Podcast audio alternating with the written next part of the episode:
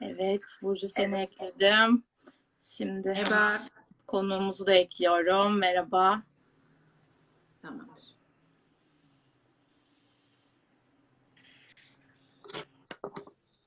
Evet, ikinizi de ekledim. Merhabalar Abdullah Bey, hoş geldiniz. Merhaba, teşekkür ederim.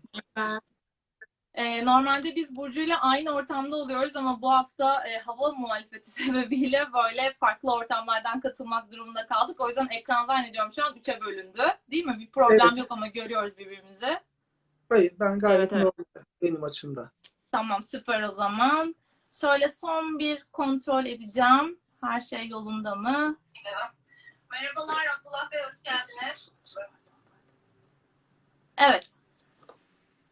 Tekrar herkese merhabalar diyeyim ben. Ee, Merhaba. bu akşamki konuğumuz e, travma ve, ve travma ve e, EMDR terapisinin yazarı Pegasus yayınlarından klinik psikolog e, Abdullah Alpaslan. Tekrar bir kez daha kendisine hoş geldin diyoruz. Teşekkür Ee, Abdullah Bey, e, klasikleşen ilk sorumuzla başlamak istiyorum ben e, uygunsa sizin için. Kısaca sizi tanıyabilir miyiz? E, Abdullah Alpaslan kimdir? Ee, ben e, rehberlik ve psikolojik danışmanlık mezunuyum. Lisans eğitimim e, bu bölüm üzerine. Fakat daha sonra e, klinik psikolojide e, yüksek lisansımı tamamladım. Klinik psikolog olarak çalışıyorum. Hı hı. E, ama e, Türkiye'de e, teknik olarak klinik psikolog olmanız yeterlidir terapi yapmak için ama uygulamada Hı hı. çok yeterli değil. O yüzden e, sürekli eğitimler aldığımız, e, eğitimler verdiğimiz bir süreçte e, devam ediyor. E, ağırlıklı olarak kişilik bozukluklarıyla çalışıyorum, travmayla çalışıyorum. E, bu kadar yeterli olur sanırım. Evet, teşekkür ediyorum çok. Sözü Burcu'ya bırakayım ben. Tabii ki çok teşekkürler.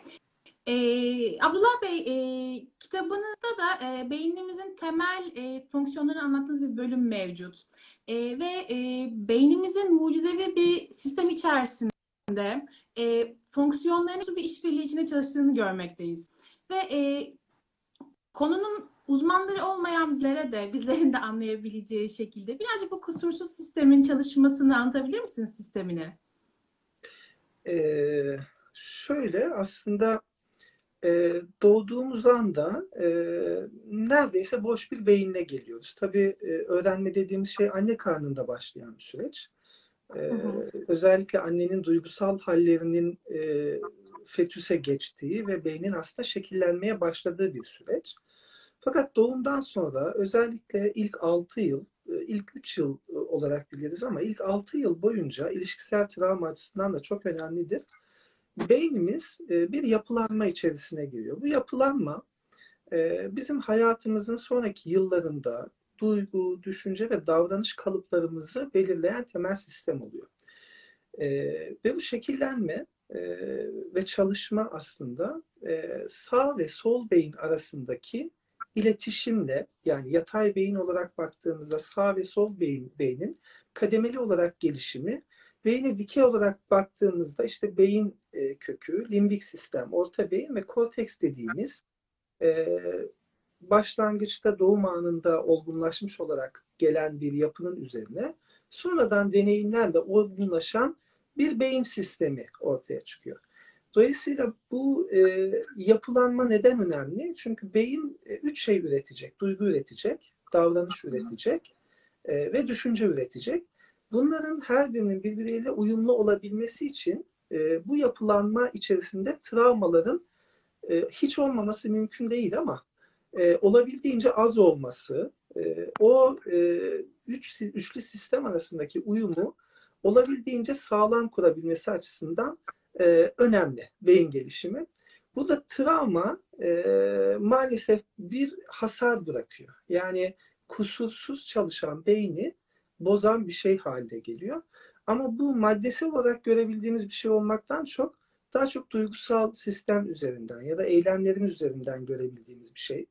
Ee, kısaca bu şekilde tarif edebiliriz o kusursuz çalışan Burada sistemi. araya girebilir miyim son cümlenizden? Ee, travmalar ilk önce duygularımıza mı hasar veriyor? Yani davranışlarımızdan önce beyinde, zihnimizde önce duygularımız mı etkileniyor travmalardan?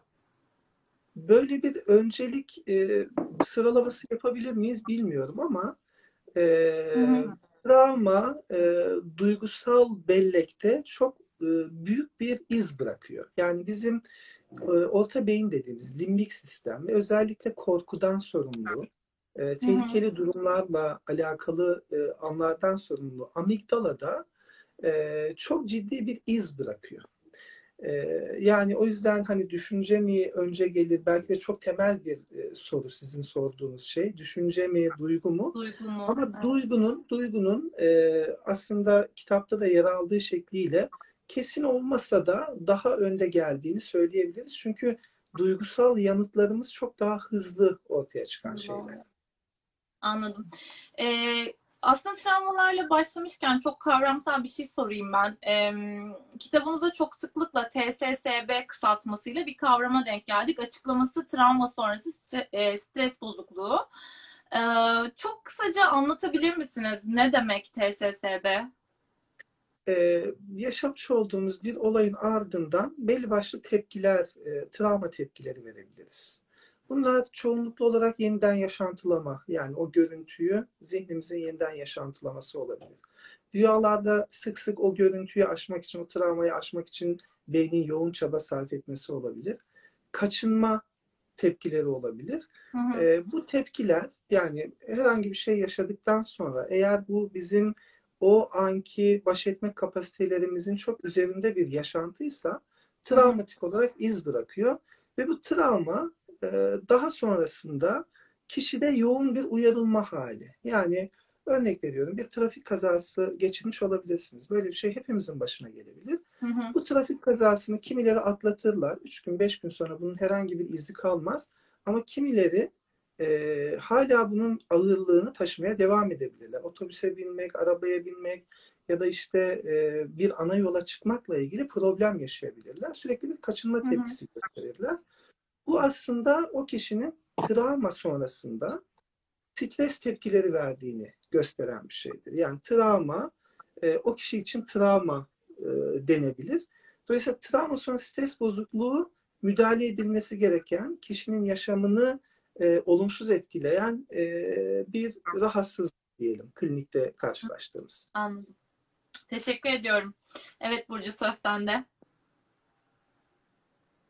E, ben de e, Abdullah Bey, e, travma yaşayıp yaşamadığımızı nasıl anlarız aslında onu, merak ediyorum. Çünkü e, yanılmıyorsak e, bazı travmalarımız aslında çok çocukluk çağlarımıza ait, o dönemlere ait travmalar oluyor. Varmayabiliyoruz bir yetişme çağımıza varana kadar. Yetişkinlik dönemimize geldiğimizde çok pardon ilişkilerimizi yaşarken ya da yani bunların hepsinin izlerini o dönemlerde fark etmeye başlayabiliyoruz. Dolayısıyla e, nasıl bir insan travması bir de travması olmayan bir insan mümkün mü? Kaç soru bir arada sordum. Son, son cümlenizi alamadım. Travma Ha hiç travmaya cümlenizi alalım. yaşamayan ya da travması olmayan bir insan olabilir mi diye eklemiştim sonuna da. Tamam. Ee, aslında son cümleniz e, genel bir cevap oldu. Oradan başlayacaktım ben de. Ee, travma yaşamamış olmak çok mümkün değil. Yani hepimiz aslında doğumun kendisiyle bile bir travma. Ya da şöyle düşünelim. Ee, doğuyoruz. Ee, annemizle ilişki kurmaya başlıyoruz. Ee, annemi emdiğim süre boyunca bir tatmin duygusu içerisindeyim karnım doymadan o memenin ağzından çekilmesi bile aslında bir travma. Çocuk için böyle bir deneyim. Ama bu travma küçük travmalar yani insanların kaldırabileceği, çocukların kaldırabileceği travmalar kişiyi yaşamın ilerleyen yıllarındaki gerçekliğe hazırlar. Gerçek travmalara hazırlar. Dolayısıyla sizin sorduğunuz soruya gelirsek yani travma yaşayıp yaşamadığımızı bilebilir miyiz? E, kimi travmalar çok belirgindir. Yani kişi geçmişe döndüğünde hatırlayabildiği travmalar vardır. Ama bazı travmalar vardır, disosiye olmuş anılar deriz biz bunlara. Yani ruhumuzdan bölünmüş anılardır. Çok ağır yaşantılar, taciz gibi, tecavüz gibi ya da e, baş etme kapasitelerimizin çok çok düşük olduğu yaşlarda e, çok ağır travmalar yaşandığında kişinin ruhunun bir parçası bölünür. Yani bölünme demek e, şu demektir. E, şu an yaşanan şeyi ben yaşamıyorum. Şu an olan şeyi ben yaşamıyorum. Şu anki duyguları ben hissetmiyorum halidir. Kişiliğimizin bir parçası bölünür. Bu travmalar bazen hiç hatırlanmaz. Yaşam boyu da hatırlanmayabilir. Yani etkisini görebiliriz, izlerini görebiliriz. Hı hı. E, eylemlerimizde, duygularımızda, düşüncelerimizde. Ama kişi bilinçli olarak o anıyı hiç hatırlamayabilir. Ya da bazen şöyle karşılaşırız. Bir e, danışanla e, psikoterapi süreci yürütürken bu EMDR olabilir. Başka bir teknikle, yöntemle yaptığınız psikoterapi süreci olabilir. Kişi kendi iç dünyasında derinleşmeye başladıkça, örnek veriyorum, analitik terapide 3 yıl, 4 yıl, 5 yıl süren terapilerdir bunlar. İkinci yılda, üçüncü yılda bir anda tak diye bir travmasını hatırlayabilir bir danışan. O kişinin tamamen iç dünyasındaki derinleşmeyle birlikte oradaki travmanın izlerinin yavaş yavaş gün yüzüne çıkması ve son olarak da bütün bir şekilde gün yüzüne çıkmasıdır. Dolayısıyla e, sorunuza cevap olarak kimi travmalar hatırlanabilir? Yani şu an izleyicilerimiz açısından da herkes geçmişine dönsün ve yaşadığı en ağır şey neyse buna bir baksın dediğimizde hemen hemen hepimizin e, hatırlayabildiği şeyler vardır. E, ama bazı travmalar hatırlanmaz. Hele 3 yaş öncesindeki travmalar hiç hatırlanmaz. Çünkü Hı. hipokampüs dediğimiz bir bölüm var e, beynimizde, orta beyinde, e, duygusal beynimizde. Hipokampüs anıların depolandığı bölüm. Bu Hı hı. bölüm 3 yaşlarından itibaren, 2,5-3 yaşlarından itibaren gelişmeye başlıyor. O yüzden 3 yaş öncesi, 2,5 yaş öncesi travmatik yaşantılar bilinçli olarak hatırlanmaz ama nasıl hatırlanır? Onun öncesinde çok yüklü bir şekilde beden hafızası dediğimiz bir şey var. Yani söz öncesi dönemde, e. hipokampüsün tam olarak gelişmediği dönemde travmanın izleri bedenimizde, beden hafızamızda saklanırlar ve bedensel olarak kendilerini ortaya koyarlar e, diyebilirim. Teşekkür ediyoruz e, Abdullah Bey. Şimdi benim sorum kitabınızdaki bir bilgiyle devam. Aa bu arada Burcu düştü galiba. Çok Evet, özür dilerim. Hemen onu bir daha ekleyeyim müsaadenizle.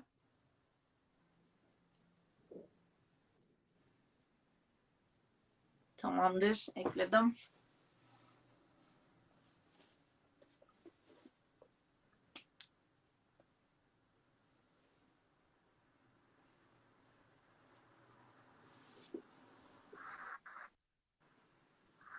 Heh, tamam geldi. Burcu bir an düştün ama bilmiyorum. Şu an ses güzel mi? Görüntü ve ses. ben Seni duymuyoruz ama. Pardon. Ha, tamam. Bu arada kusura bakmayın. Estağfurullah. Ee, tekrar kusura Evet, evet, bakmayın. şu an- Şu an devam ediyorum ben sıradaki soruyla. Ee, şimdi kitabınızda bir bilgi var Abdullah Bey. Tabii biz alandan oldukça uzak e, kişiler olarak e, aslında bir kısmına aşinayız. Ama şunu sormak istiyorum. Şimdi yapılan araştırmalar e, bize beynimizin bir deneyimle karşı karşıya kaldığında 33 milisaniye gibi çok kısa bir sürede diyor. İşte bu bilgi yeni mi, bu tecrübe yeni mi, bu deneyim yeni mi? Ya da değil mi? Ya da tehlikeli mi? Gibi hemen çok hızlıca bir değerlendirme yapar ve bunun sonunda da e, bir sonuca varır ve biz buna göre savaş ya da kaç tepkisi veririz. E, normal zihinlerde bu değerlendirme çok daha kusursuz işler e, demişsiniz. Ama işte az önce konuştuğumuz travma sonrası stres bozukluğu olan kişilerde yanlış alarm durumu genelde yaşanabilir. İşte bu e, sistemin işlevsel e, olmamasından dolayı. Dolayısıyla bunu biraz açıklayabilir misiniz? Yani bildiğimiz kadarıyla çok ilkel bir tepkiden bahsediyoruz. E, Zihnimizin bize Kesinlikle. savaş ya da kaç komutunu. Ama bu problem, TSSB diye adlandırdığımız bu problem nasıl bir işlevsel e, bozukluk yaratıyor bizlerde? Bu arada şunu söyleyelim. Sadece travma sonrası stres bozukluğunda böyle çalışmaz beynimiz. Normal Hı hı. gündelik yaşantılarda da bu şekilde çalışır. Örneğini Hı hı. vereyim ama bir açıklayayım isterseniz. Ee, şimdi bir uyaranla karşılaştığımızda şu anda bir canlı yayın yapıyoruz. Yani bir görsel bilgi var, bir işitsel bilgi var şu anda her birimizde. Bir Evet. bedensel bedensel karşılığı var, duygusal bir karşılığı var. Ee, bu girdilerin hepsi yani bu uyaranların hepsi beynimizde talamus dediğimiz bir bölge var. Burası aktarma istasyonu. Yani Hı. herhangi bir bilgiyle karşılaştığımızda ilk bilgi buraya uğruyor. Buradan da ilgili bölümlere uğruyor. Hı hı. Ee, işte görsel bilgiler görsel kortekse gidiyor. İş- İşitsel bilgiler işitsel kortekse gidiyor. Orada bir anlama büründürülüyor. Diyorum ki işte e, sarı saç, işte Hı hı. kırmızı kazak, Hı hı. işte, e, babamın sesi, annemin sesi. Hı hı. Bu e, aslında biraz yavaş sistem. Yani çok bu da aslında milisaniyeler içerisinde gerçekleşen bir şey ama insan yaşamını ayakta tutma noktasında çok yavaş işleyen bir sistem olabiliyor diğerine göre. Diğerinde şöyle bir şey var. E, talamusa gelen bilgi ilgili alanlara gitmeden eğer korkutucu bir deneyimse e, doğrudan amigdalaya gidiyor. Amigdalanın Hı. görevi şu. Yeni bir deneyimle karşılaştığında bu deneyim e, tehlikeli mi değil mi? Yeni mi eski mi şeklinde eski deneyim kayıtlarıyla karşılaştırıyor bu bilgiyi. Eğer bunun arasında bir benzerlik görürse, travmatik yaşantıyla ilgili bir benzerlik görürse çok ani bir tepkiye neden oluyor. Dolayısıyla şöyle diyebiliriz. Örneğin bir ormanda geziniyorsunuz, bir yılan hı. gördünüz. Hı hı.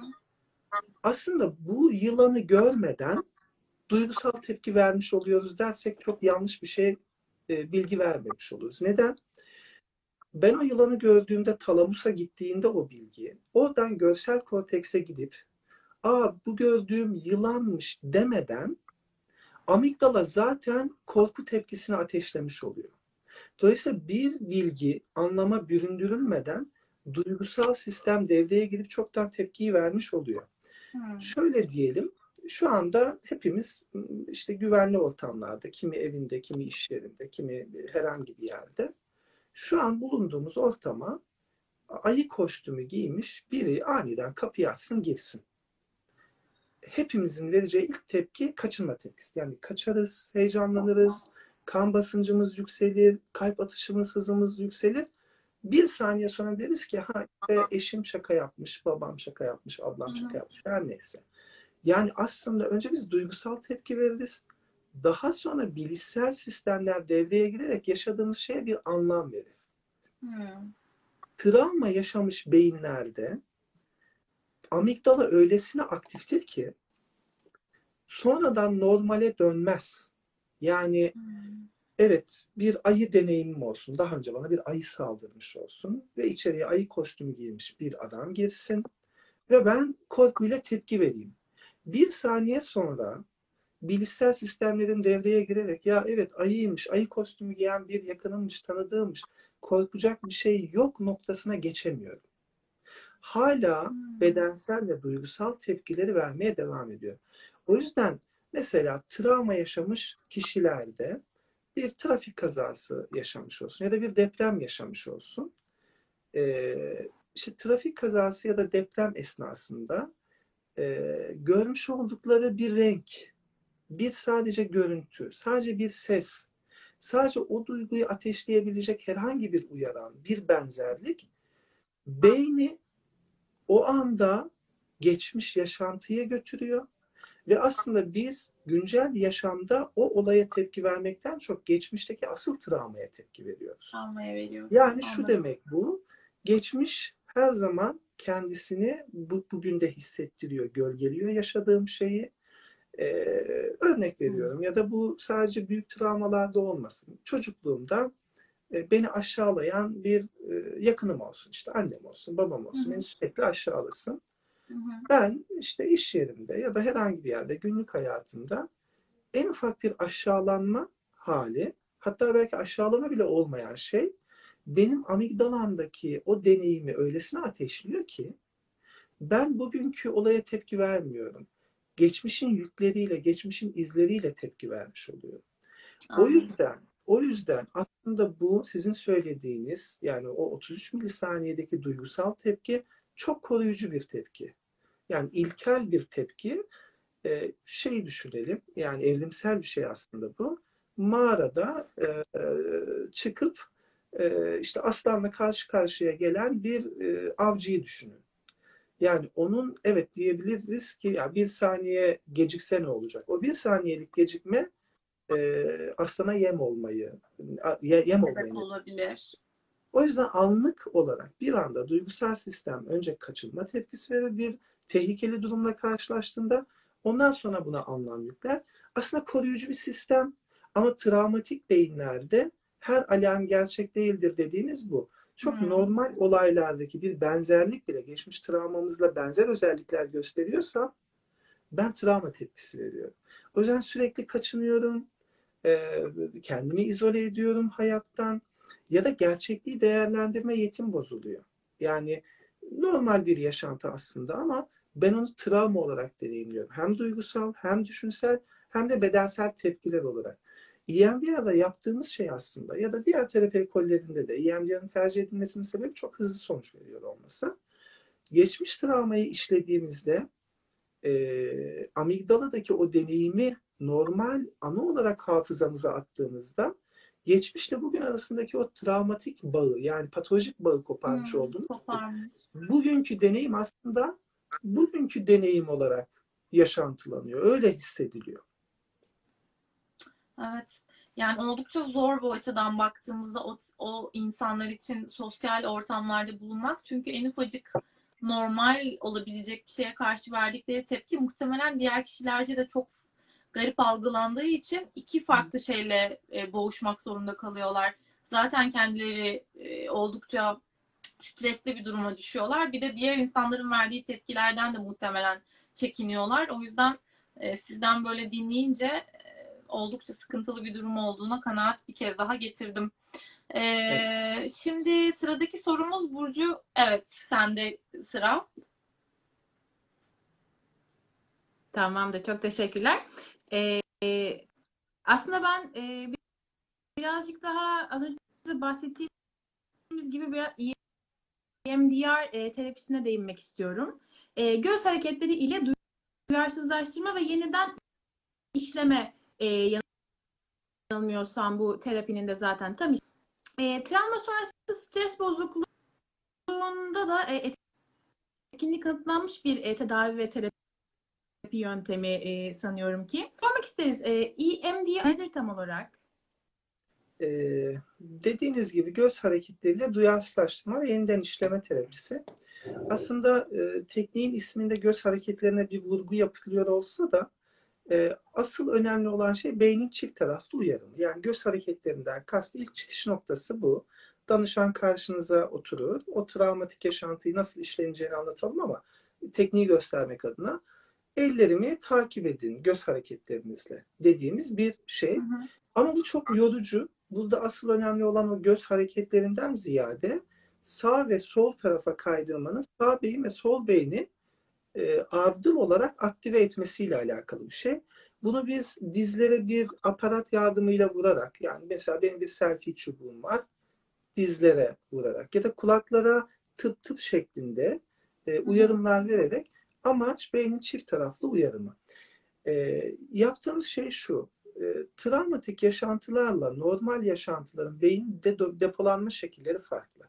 Hı hı. E, biz bir deneyim yaşadığımızda yani işte bir, bir, bir canlı yayın yapıyoruz. İşte bir yıl sonra böyle bir konu geçtiğinde biri size ya da bana sorduğunda ya da dinleyicilere sorduğunda evet bir e, terapist, iki tane hanımefendi çıkmışlardı bir e, canlı yayın yapmışlardı derler ya da biz de deriz Hı hı. herhangi bir duygusal yani problemli bir duygusal ya da bedensel tepki göstermeden. Çünkü bu normal bir yaşam, travmatik bir yaşantı değil.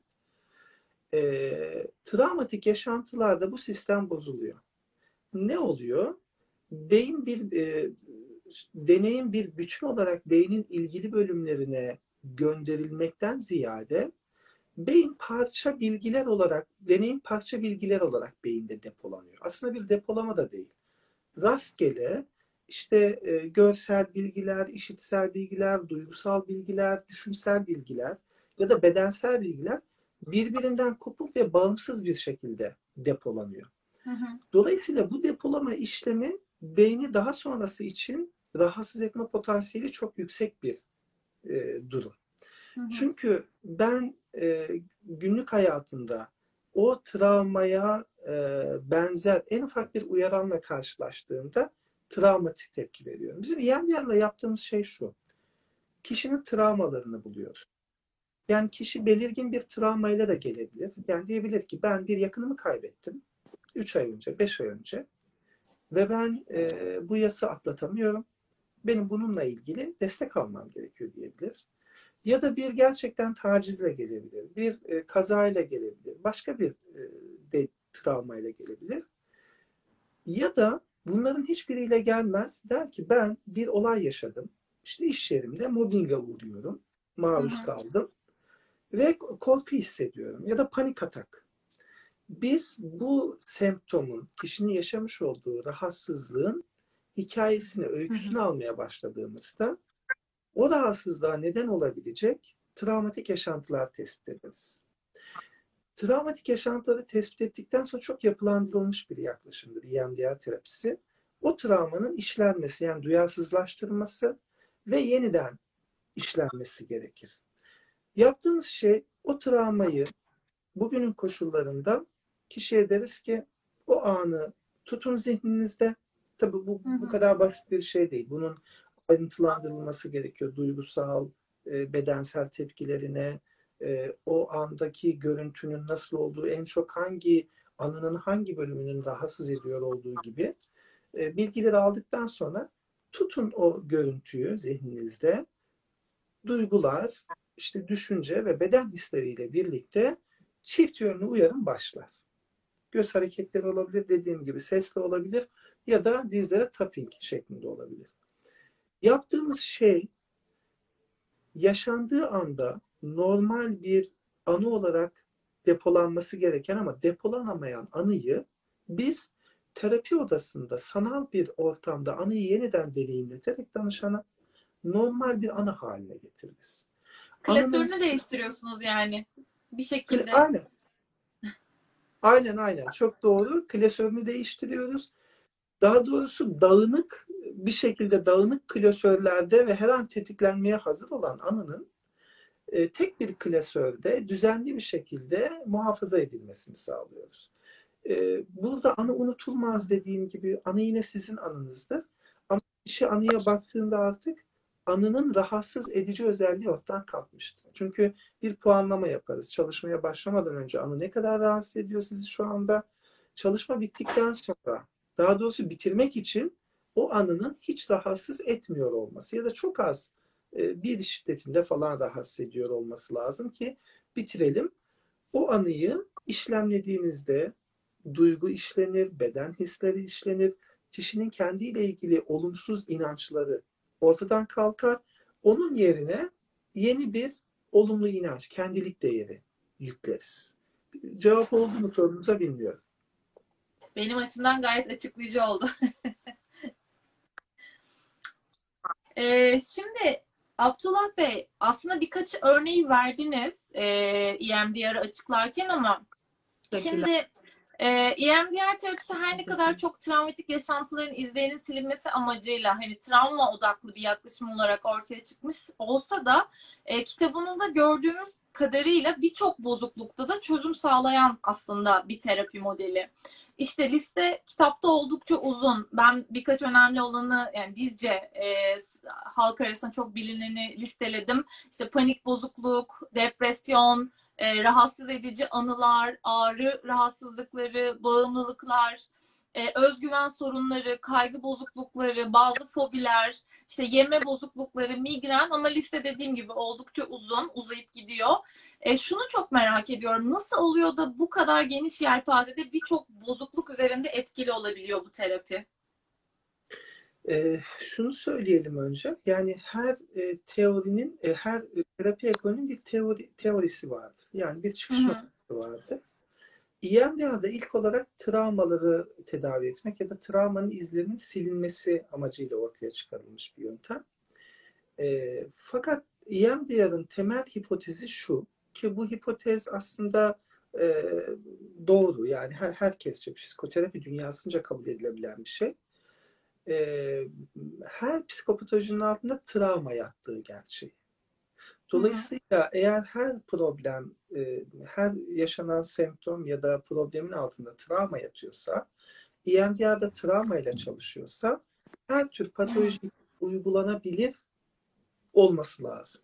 Fakat bu şu demek değil. Yani EMDR her problemi çözer. Bö- Böyle mucizevi bir şey değil. Mucizevi etkileri var ama böyle bir şey değil. Kendi deneyimlerimden örnek vereyim ben size. Ee, EMDR çok bilinen bir yöntem. Yani herkesin çevresinde, yakınında mutlaka ya bir EMDR terapisini duymuştur ya EMDR terapisi almıştır. Beni çok arayan olur. Yani beni arayan danışanlarımın yarısı hemen hemen EMDR'ı bilerek ararlar. Yani ben EMDR terapisi almak istiyorum diye ararlar. Fakat şöyle bir şey var. Her gelen danışana biz EMDR uygulamayız. En azından ben öyle yapmıyorum. Yani atıyorum bana 10 tane danışan EMDR için geldiyse bunun 5'i 6'sı EMDR'a uygun değildir zaten. Hmm. Çünkü bazı problemler bazı problemler e, EMDR'la çözülemez. Kişinin içinde bulunduğu duygusal durum olabilir. Kişinin yaşamış olduğu sistem olabilir. Semptomun derinliği ve şiddeti olabilir. Belki bir miktar rahatlama sağlayabilir. Ama kesin çözümdür diyemeyiz. Benim EMDR uygulayıp kesin çözüme kavuşturduğumuz çok danışanımız vardır. Ama hiç fayda sağlamayan danışanlarım da vardır. Bir miktar yani işte biraz rahatlayacak kadar fayda sağlayan danışanlarım vardır. Örneğin özellikle kişilik bozukluğunda ben EMDR'ı hiç kullanmıyorum. Yani kişi bana geldiğinde diyorum ki sizin eee, atıyorum ilişkileriyle ilgili problem var kişinin hayatında. Duygusal ilişki kurma becerisi yok, zayıf. İş hayatında sorun yaşıyor. Arkadaşlık ilişkileri problemli. Ee, ya da işte eyleme vurma dediğimiz bizim. Yani kendine zarar verici davranışları var. Bu yoğun alkol olabilir, yoğun alışveriş olabilir, tehlikeli e, şeyler yapmak, işler yapmak olabilir. Bu bizde bir kişilik bozukluğu olduğu e, bilgisini verir aslında ilk görüşmede. Dolayısıyla o kişiye diyorum ki e, siz EMDR için uygun değilsiniz. EMDR sizde fayda sağlamaz. Bunu bazı EMDR terapistleri kabul etmezler. Ama benim kişisel deneyimim e, bu şekilde, mesleki deneyimim bu şekilde. E, diyorum ki siz EMDR için uygun değilsiniz. Sizin 3 yıl, 5 yıl terapiye gelmeniz lazım. 2 yıl terapiye gelmeniz lazım gibi. Dolayısıyla EMDR mucizevi sonuçları olan, çok hızlı ve etkili sonuçları olan bir teknik. Ama her problem için e, evet elimizde bir şey var, hadi bunu düzeltelim, iyileştirelim diyebileceğimiz de böyle mucizevi bir şey değil. Bu ayrımı yapmak bence önemli.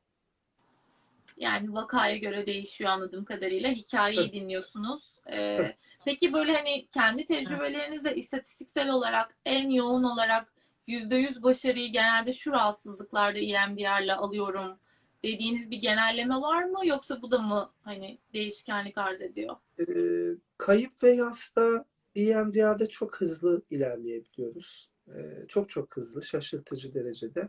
Panik bozuklukta e, ciddi e, sonuç alıyoruz. Ya da belirgin travmalarda çok sonuç alabiliyoruz. Yani e, mesela şöyle düşünün. E, bir kişi e, ne diyelim çok kazadan örnek verdik ama e, hı. mesela trafik kazası geçirsin. 3-4 seansta sonuç alabilirsiniz. Eğer kişinin e, Anladım. geçmiş travmaları yoksa. Yani çok hızlı Anladım. sonuç alıyoruz. Ama burada şöyle bir şey var. Büyük travmalarda daha etkili EM. Yani bilinenin aksine büyük travmalarda çok daha hızlı çözüm sağlıyor. E, belirgin travmalarda. Ama bizim ilişkisel travma dediğimiz yani yaşamın erken yıllarında aslında çok da travma gibi görünmeyen ama kişinin ruhunda kalıcı izler bırakan deneyimsel travmalar var.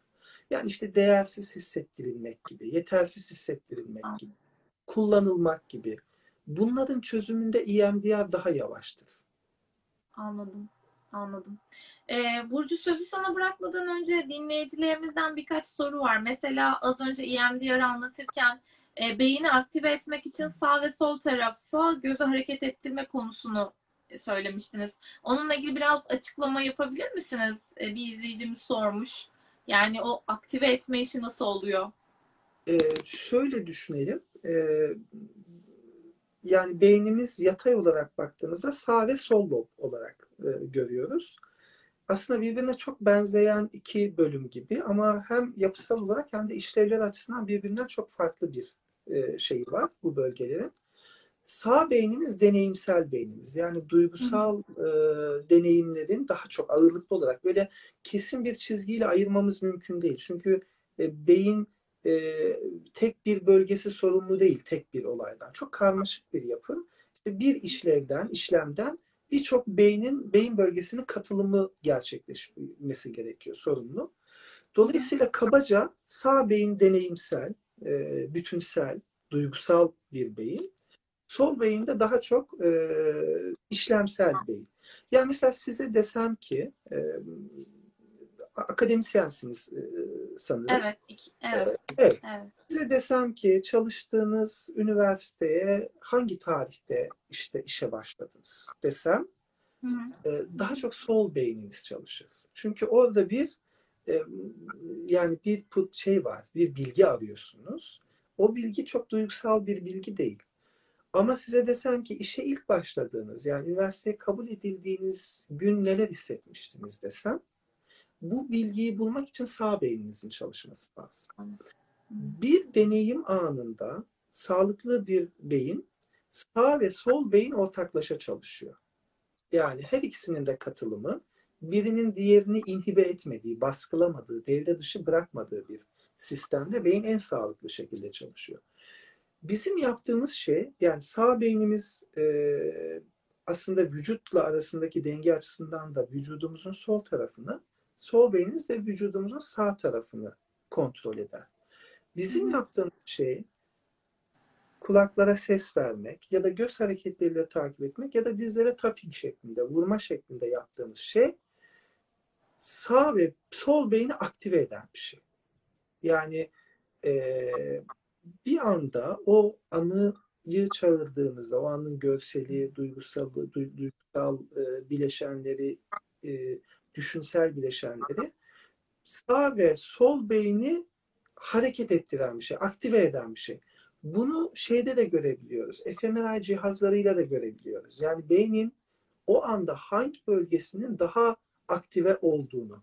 Dolayısıyla bizim yaptığımız şey o travma anında beyinde daha çok duygusal bir deneyim olduğu için travmatik anı sağ beyinde hapsolmuş gibidir. Bizim yaptığımız şey o travmayı geri çağırdığımızda sol beyni de işin içine katarak sağ ve sol beyin arasında corpus callosum dediğimiz bir ağ demeti var. Birbirleri arasında iletişimi sağlayan. Bu iletişim aracılığıyla travmatik anı sağ ve sol beynin katılımıyla normal bir anı olarak eee, depolanmış oluyor. Anladım. Çok teşekkür ediyoruz. Ee, şimdi ben şu soruyla devam etmek istiyorum. Ee, kitabınızda e, EMDR aslında biraz değindiniz ama daha net olması açısından hem bizlerin daha iyi anlayabilmesi hem de dinleyicilerin de bu anlamda daha net olabilmesi açısından. Şimdi EM, EMDR tedavisi kitabınızda diyorsunuz ki 8 ana evresi var. Ee, ve her birinde oldukça aslında açık ve detaylı bir şekilde anlatmışsınız. Şimdi biraz böyle örneklerle çok kısa kısa e, hani anlamak istiyoruz mümkünse o evreleri. E, isterseniz ben hani ilk evreyi vereyim, siz böyle kısa ve örnekle devam edin. Sonra ikinci evreye geçelim. E, ilk evre öykü alma ve tedavinin planlanması evresi. Şimdi bu Evet. aşamada ne anlamalıyız?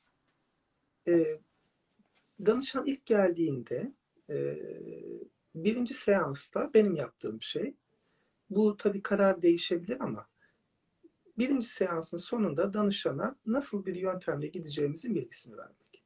Siz EMDR terapisine uygunsunuz ya da değilsiniz. Uygun olduğunu Hı varsayalım. Ve EMDR terapisi için karar verdik. Bu seanstan sonraki birkaç seans, bu 2-3 seans olabilir. Travma ya da çalışacağımız konunun şiddetine, derinliğine bağlı olarak daha fazla da olabilir. 3-5 seans danışanın öyküsünü alıyoruz. Geçmiş öyküsü, yaşamış olduğu problemin öyküsünü alıyoruz. Yani bu problemin ne zaman başladığından tutun da bugünkü yaşama etkilerinin ne olduğuna varana kadar böyle bir e, hikaye alıyoruz. Bu hikaye aslında bizim pardon bir şey mi söyleyecektiniz? Hayır hayır yok. devam edin lütfen. te- tedavinin planlamasını yaptığımız evre. Daha sonra e, bir e, hazırlık sürecine geçiyoruz. Yani danışana İkinci evrede. Evet. Evet. E, nasıl bir e, tedavi beklediğini, onu nelerle karşılaşabileceğini ve bu EMDR'ın etki mekanizmasını da anlatıyoruz bu süreçte. Yani bunu bilmek çok e, tedaviye katkı sağlayan bir şey. Beynin çalışma sistemini, travmaların nasıl depolandığını, EMDR'ın nasıl bir çözüm sağladığını. Hazırlık evresinde bunları yapıyoruz. Hangi uyarım şeklini işte kulaklara mı ses vereceğiz, göz hareketlerini kullanacağız buna karar veriyoruz. Daha sonrasında bir değerlendirme aşaması var. Bu değerlendirme aşamasında e, diyelim ki bir travma, ne diyelim e, bir tacizi çalışacağız. Hı hı. Diyelim çocukluk döneminden bir taciz çalışacağız. O olayda kişiyi en çok rahatsız eden bir an vardır. Yani herkes kendi e, yaşantısına da bakabilir. Onu ke- kendimizi rahatsız eden bir deneyimi düşündüğümüzde işte 3 dakikalık, 5 dakikalık, belki 1 dakikalık bir deneyim. Ama bir an vardır ki kişinin duygusunu daha da yükseltir. O bizim aslında travmayı çalışırken tetikleyici olarak kullanacağımız sahne. Uyarıcı olarak kullanırız. Yani deriz ki danışana o sahneyi zihninde tut ve devam ederiz. Ve e, travmanın duygusunu alırız. Şu an o ana baktığında içinde neler oluyor? Korku hissedebilir, üzüntü hissedebilir, e, öfke hissedebilir. Kendinle ilgili ne düşünüyorsun? Yani o travmada kendine baktığında şu an kendinle ilgili ne düşünüyorsun? İşte değersiz biriyim diyebilir, aptalın tekiyim diyebilir, benim hatam Hı hı. diyebilir, ben yetersizim diyebilir, birçok şey diyebilir. Bunlar gerçek dışı inançlar. Yani e, bu, bu inançlar zaten bugüne yansıdığı için bizim hayatımızı yaşanmaz kılan ve problem olarak ortaya çıkan şeyler. Daha sonra beden hissini alırız. Şu an o travmaya, o görüntüye baktığında bedeninde neler oluyor? İşte boğazımda bir e, düğümlenmiş bir şey var. Kalbim çarpıyor, bedenime ateş basıyor, sırtından sanki ateş çıkıyor gibi bedensel tepkileri alırız. Daha sonraki evreye geçeriz. Bu bilgileri aldıktan sonra. Şu an o görüntüyü zihninde tut. Hissettiğin duygularla ve beden hislerinle birlikte atıyorum diyelim ki ben değersizim negatif inancını belirlemiş olalım. Ben değersizim düşüncesiyle beni takip et. Dediğimizde bu bölüm aslında anının duyarsızlaştırıldığı bölüm. Yani kişi burada çok yoğun duygulanımlar çıkar. Yani EMDR terapistleri vardır mutlaka dinleyenler aramızda. Onlar çok iyi bilirler. Çok çok farklı e, danışan e, tepkileriyle karşı. Bay, bayılanlar olabilir. Çok yüksek e, ağlama e, nöbetleri geçiren abreaksiyon dediğimiz bizim tepkiler ortaya çıkabilir. Dolayısıyla bu anı artık e, kişiyi rahatsız etmeyecek. Yani şöyle hem bedensel olarak takip ederiz hem duygusal olarak takip ederiz hem de sorarız. O görüntüye baktığında şu an ne hissediyorsun? Hiçbir şey hissetmiyorum der danışan. Rahatsız değilim. Hatta bazen o anın içinde kendini görememeye başlar. Anı işlendiği için. Bu EMDR terapistlerin çok sık duyduğu bir tepkidir, cevaptır. Şu an anıyı görüntüleyemiyorum. Zihnimde oluşturamıyorum anıyı. Ya da evet anıyı görüyorum ama şu an içindeki ben değilim. Sanki başkasıymış gibi. Bu aslında bizim açımızdan travmanın işlendiğinin en net cevaplarından birisidir. Daha sonraki aşamaya geçeriz. Eğer ana artık kişiyi rahatsız etmeyecek seviyeye geldiğinde. Daha sonraki aşamada da o sahneye baktığında kendinle ilgili ne düşünüyorsun? Yani Hmm. başta bir olumsuz inanç vardı gerçek dışı. Onun tamamen ortadan kalktığını görüyoruz. Onun aksi yönde bir olumlu inanç geliştirmesini bekleriz. Bu kendiliğinden ortaya çıkar. Biz yerleştirmeyiz. Yani değersizlik hissi uyandıran, düşüncesi uyandıran bir anı yeterince çalıştığınızda kişi artık kendi değersiz görmez. Hayır ya ben değerli biriyim demeye başlar. Daha doğrusu bununla ilgili anılar gelir. Ya evet şurada da şöyle bir şey olmuş. Aslında ben çok değerliyim.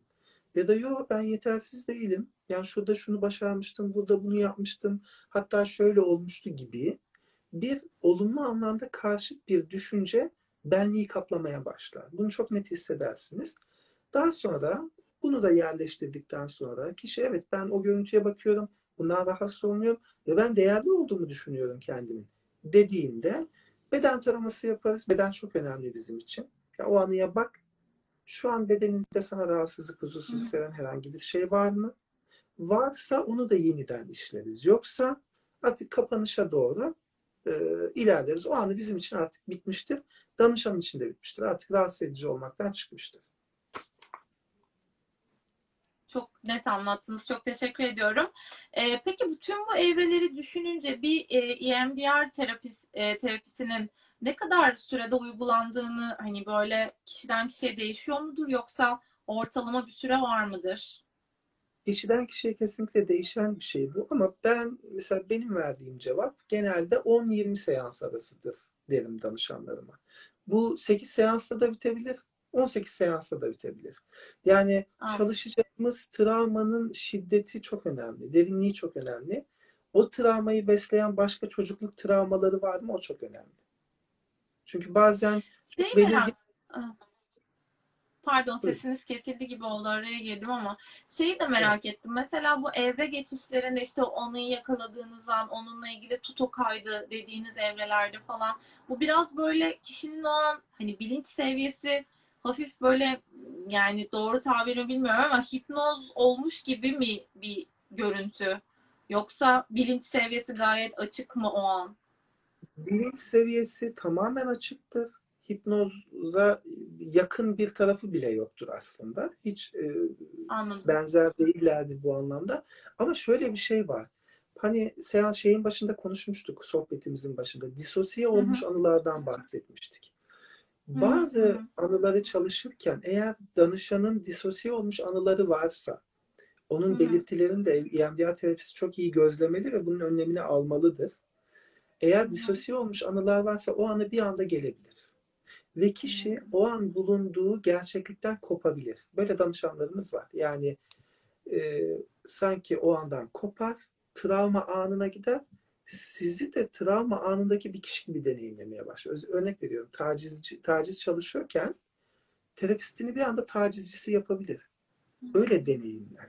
Dolayısıyla biz e, disosyasyon riski olan yani o bölünme başta sohbetimizin başına söylediğimiz o bölünme riski olan danışanlara bunu çok çek ederiz. Yani hikayeyi dinlerken aslında aradığımız şeylerden birisi de budur. Eğer bu varsa daha dikkatli bir şekilde örneğin mesela gözlerin kapanmasını asla istemeyiz böyle danışanlar. Çünkü gözlerin kapanması anıya daha fazla odağa neden olur. O anıya odak ve disosyasyonla birleştiğinde kişi seans odasından kopabilir. Anladım. Yani kişinin bilinçli bilincini kaybetmemesi, o anda olması sizin için çok önemli. Kesinlikle bir bilinç kaybolursa zaten şu ikinci bir travma olur danışana. Çünkü Anladım. travmayı travma olmaktan çıkaran şey bugünkü ihtiyaçlarıma göre, bugünkü beklentilerime göre geçmiş travmayı bilinçli olarak ele almam gerekir. Evet bilinçli olarak ele alacağım. Biraz da duygu aktif olacak. Çünkü duygunun işlenmesi gerekiyor. Ama bizim söylediğimiz şey e, bilincin kaybolması demek yeni bir travmatik deneyim demek aslında. Anladım. Ee, şimdi bir kitap örneği var. Ee, kitap değil özür dilerim. Film örneği var kitabınızda. Ee, başrollerini hepimizin tanıdığı Kate Winslet ve Jim Carrey oynuyor. 2006 senesine ait bir film. Belki izleyenler var aramızda. Sil Baştan e, filmin adı. E, filmin de Evet. genel konusu işte sevgilisine ait hatıraları zihninden silmek isteyen bir adamın hikayesi. E, gerçekten herhangi bir anının e, beynimizin hangi bölgesinde depolandığını somut olarak görebilecek bir teknolojiye günümüzde sahip miyiz? E, veya işte direkt o bölümü tespit edip o anıyı neyse müdahale etmek istediğimiz oraya müdahale edebilme şansımız var mı? Ee, bu sorunuzun cevabına hem evet diyorum hem hayır diyorum. Hı hı. Neden öyle? Hayır dememin sebebi şu. Travmayı e, maddesel bir şekilde göremiyoruz aslında. Ama hı. şöyle görebiliyoruz. E, fMRI dediğimiz bir cihaz var. Bu çok değerli bir cihaz. Yani şu anda mesela benim bana bağlansa o cihaz ben bu sohbeti yaparken beynimin hangi bölgelerinin daha aktif çalıştığını gösteren bir cihaz. Neye göre gösteriyor? Ee, beyinde hangi bölgem daha fazla çalışıyorsa orada kan akış yoğunluğu daha fazla oluyor. Az Hmm. çalışan bölgelerde kan akış yoğunluğu yok ya da hiç yok denecek kadar az. Dolayısıyla şöyle bir şey var. Travmatik geçmişi olan danışanların travmaları alınıyor. Mesela böyle bir çalışma var. Travmaları bir tekst olarak, metin olarak yazılıyor ve fMRI cihazları bağlanarak bakılıyor. Kişilere travmalara okunmaya başlandığı andan itibaren sağ beyinde inanılmaz bir aktivasyon artışı oluyor. Yani sağ beyin cayır cayır yanıyor diyebiliriz yani. Kıpkırmızı. Anladım. Sol beyinde özellikle Broca alanı dediğimiz e, konuşmadan sorumlu bir alan. Buranın da çok az bir şekilde yani neredeyse yok denecek kadar az bir aktivasyon olduğu görülüyor. O yüzden biz şunu söyleyebiliyoruz. Travma sağ beyinde lokalizedir diyebiliyoruz. Yani travmayı nerede görebiliyoruz? Sağ beyindedir. Ama travmanın kendisini görmekten ziyade o travmayı hatırladığımızda beynin hangi bölgelerinin aktif olması üzerinden görüyoruz. Dolayısıyla e, mesela EMDR öncesi ve sonrası beyin görüntüleme çalışmaları var. Bunu sadece şu an EMDR konuşuyoruz ama diğer psikoterapiler için de geçerli. Yani bir analitik terapide işte 2 yıl, 3 yıl terapiye aldığınız bir danışan için e, e, terapi öncesi ve 3 yıl sonra terapi sonrası beyin görüntüleri e, çalışmalarını yan yana koyarsanız aradaki farkı orada da görebilirsiniz. E, EMDR öncesinde sağ beyin çok aktif bir şekilde çalışırken kıpkırmızı ve sol beyin daha mavimsiyken yani kan akış yoğunluğu hiç yokken çok azken Hı hı. EMDR sonrasında sağ beyindeki bu aktivasyon ortadan kalktığını çok net bir şekilde görebiliyorsunuz.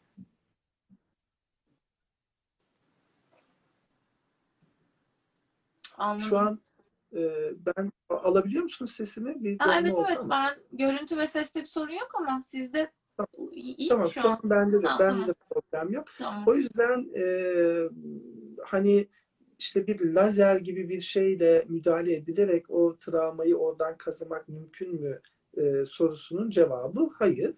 Hayır. Ama e, işte farklı yollarla yani kullandığımız terapi yöntemleriyle o travmanın izlerinin silinmiş olduğunu e, nörobiyolojik olarak görebiliyoruz. Sıradaki sorum oydu. Gayet net cevabını verdiniz. Yani EMDR terapisinin ardından beyni görüntülesek o ilk görüntülediğimiz beyinden daha farklı bir beyin olduğunu çok net görebiliyoruz şu an bugünün teknolojisiyle ve hatta bunu sadece bu terapi için değil diğer birçok terapide de zaten mümkün olduğunu söylediniz. Doğru anladım değil mi? Kesinlikle. Hatta şöyle kitabın son bölümünde bununla ilgili bir bölüm var. O bölümde resimler de vardı.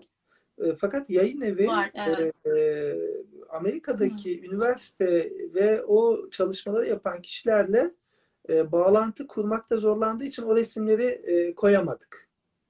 E, aslında He. bu sorduğunuz cevabı resim olarak kitaplarda da olacaktı. Bendeki çalışmamda var aslında çok net bir şekilde. Anladım. Beyni tarif ettiğiniz, beyni çok detaylı anlattığınız kısımda da o beyinle ilgili farklı fonksiyonların bölümleri var. Ama sizin kastınız zannediyorum bu terapiyi gören kişilerin beyinlerinin nasıl görüntülendiği terapiden sonra farkın nasıl ayırt edilebileceği. Aynen aynen. Ya EMDR öncesi nöro görüntüleme ve EMDR Anladım. sonrası nöro görüntüleme şeklinde iki resmin travma çalışmasından sonra beynin nasıl göründüğüyle ilgili Anladım. e, çok net çalışmalar var. Kitabın sonu demişken orada yine bizim dikkatimizi çeken Abdullah Bey inançlarla ilgili tablolar var. İşte birkaç sayfada olumlu ve olumsuz inançlara yönelik tablolar. Ee, aslında biraz inanç konusunu konuşmak istiyoruz. Siz birkaç kere örneklerinizi izah ederken ne kadar önemli olduğunu, hatta bu terapinin e, bir belki amacından birinde işte kendimizle ilgili o zihnimizde yer alan olumsuz inançlarımızı e, olumluya çevirme yönünde bir çabanın olduğuna da çokça kez değindiniz. E, şimdi anladığımız kadarıyla mesela çok küçük yaşlarda yaşadığımız bazı olaylar e, bu inanç sistemimize aslında doğrudan etki edebiliyor. Böyle bir ihtimal söz konusu. Ve bizlerin de belki de çok daha küçük yaşlardan itibaren bu anlamda olumlu veya olumsuz işte bazı inançlara e, oluşmaya başlıyor. oluşmaya başlıyor. İşte diyelim ben değersizim, işte kimse beni sevmiyor gibi olumsuz inançlara sahip bir kişinin bu inançlardan kurtulması ve pozitife çevrilmesi mümkün mü ya da bu süreç nasıl diye bir soru soracaktım ben. Şimdi EMDR ile birlikte bir kere bu inançların zaten bu şekilde çevrilmeye çalışıldığının asıl amaç olduğunu çok net anladım. Hatta diğer terapilerin de ortak amacı işte bu travma dediğimiz şeylerle birlikte bu e, özünde bu e, inanç sistemimize mi hani müdahale etmek ve oradaki tamir edilmesi tabiri caizse tamir edilmesi gereken yerleri mi tespit edip e, değiştirmek? Böyle anlayabilir miyiz bunu? anlayabilirsiniz. Doğru bir nokta bence burası. Ee, şimdi şöyle e, ben doğduğum andan itibaren on binlerce, yüz binlerce deneyim yaşamaya başlıyorum. Hı. Yaşamış olduğum her deneyimin bende bir karşılığı var. Yani duygusal çıktısı var. Kendimle ilgili bir kendilik hissine dönüşen bir tarafı var. Ama şu demek değil bu. Yani örnek veriyorum. Annem beni e, çok sevmemiş olabilir. Hı hı. Bana çok değer vermemiş olabilir. Ama bu benim değersiz biri olduğum anlamına gelmez. Bence Hı hı. kilit nokta burası. Yani geçmiş deneyimlerimiz kendimizle ilgili bir kendilik çıktısı oluşturur. Benim kendimi nasıl göreceğimi belirler. Ama bu gerçek dışıdır. Evet annem beni sevmedi, bana değer vermedi ama bu benim değersiz olduğumu göstermez. O yüzden bizim terapide çalıştığımız şey, yani sizin sorunuza geldiğim nokta, EMDR'da bu inançlar tersine çevrilebilir mi, dönüştürülebilir mi dediğiniz nokta, e, kişi e, geçmiş deneyimleri yeterince çalışıldığında Hı hı. bir süre sonra kişi artık geçmişle o bağı kopardığı için bugünün anlayışıyla kendine baktığı için evet ben değerliyim noktasına gelebilir. Ya da e, başarısızlık yaşadığımız bir deneyim olabilir. Yani kendimizi yetersiz hissettiğimiz bir deneyim yaşamış olabiliriz. Ama bu bizim sadece o olayda başarısız olduğumuz ya da yetersiz olduğumuzu gösterir. Burada problem şudur. O kimliği tanımlayan bir şeye dönüşür. Yani kişi kendini ben yetersizim. Yani Abdullah olarak ben yetersizim şeklinde genellediği için problem vardır. Aksi halde hepimiz eee, başarısızlıklar yaşıyoruz, yetersizlikler yaşıyoruz. Hepimiz birileri tarafından sevilmiyoruz, anlaşılmıyoruz, korunmuyoruz. Probleme neden olan şey bunun genellenmesi ve kimliği bizi tanımlayan bir şeye dönüşmesidir. Dolayısıyla EMDR'la bu genellemeyi ortadan kaldırıp evet orada bu olay yaşanmış olabilir. Ee, Hı hı. orada yetersizlik yaşamış olabilirim. Ama benim yetersiz biri olduğumu göstermez. Ben yeterince başarılıyım, yeterli biriyim ya da yeterli yeterli olabilirim gibi bir pozitif inanca dönüştürülebilir. Bu EMDR'la bu şekilde e, normal analitik terapi ya da diğer terapi ekollerinde de e, yapılan çalışma yani duygusal e, sisteme odaklandığımızda yaptığımız çalışma aslında kişinin kendiyle ilgili olumlu bir kendilik algısının hissinin oluşması yönündedir. O yüzden her Hmm. şey kişinin kendini nasıl gördüğü, ötekini nasıl deneyimlediği ile alakalı olduğu için bunu değiştirmeye çalışırız. Anladım. Ee, şey sormak istiyorum Abdullah Bey. EMDR tedavisini alabilmek için belli bir yaş aralığında e, olmak gibi bir şart ya da işte ne bileyim herhangi bir fizyolojik rahatsızlık örneğin kalp hastalığı, örneğin tansiyon rahatsızlığı gibi gibi işte herhangi bir fizyolojik rahatsızlığa sahip olmamak gibi şartlar var mı? Ya da beraberinde şunu da sorabilirim. Bir yan etkisi var mı bu terapinin? Ee, yaşla ilgili öncelikle ona cevap vereyim. Herhangi bir yaş sınırı yok ama şöyle bir durum var. Uygulama kriterleri farklıdır. Mesela çocuklarda işte 8-9 yaş, 10 yaşın öncesinde uygulama kriterleri çok farklıdır. Ee, ama sonrası için 10-11 yaştan sonra yetişkinlere uyguladığımız prosedürleri uygulayabiliriz. Kaç yaşında olursa olsun. Ee, yaş sınırı yok. Hastalıkla ilgili yani başka fizyolojik rahatsızlıklarla ilgili e, mesela MS'de ya da işte epilepside e, göz hareketleri çok önerilmez. E, çünkü Hmm. e, mesela benim de orada paylaştığım, kitapta paylaştığım bir e, vaka vardı diye hatırlıyorum. E, bir danışanımla EMDR yaparken e, epileptik, epileptik bir kriz geçirdiği seansta e, bayıldığı ve hatta altına e, işediği, ıslattığı, altını ıslattığı bir şey vardı. Ama şu da var. Mesela o e, vakayı biz e, yönlendirdiğimizde bir epilepsiyle teşhis edilememişti. Yani çünkü onun bir epileptik atak olduğu fikri uyanmıştı bende. Gözleri kaymıştı. Bir psikiyatrist kontrolünde de onun konsültasyonunda yönlendirmiştik. Çıkmamıştı. Ama şu böyle bir vaka yok. Böyle bir e, vaka bildirimi yok. Şunlarda kesinlikle çalışılmaz gibi.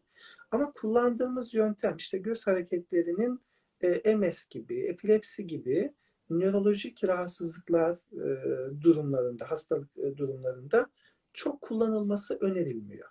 E, ama bir yan etkisi var mı? E, EMDR'ın şu ana kadar ben hiçbir yan etkisini görmedim.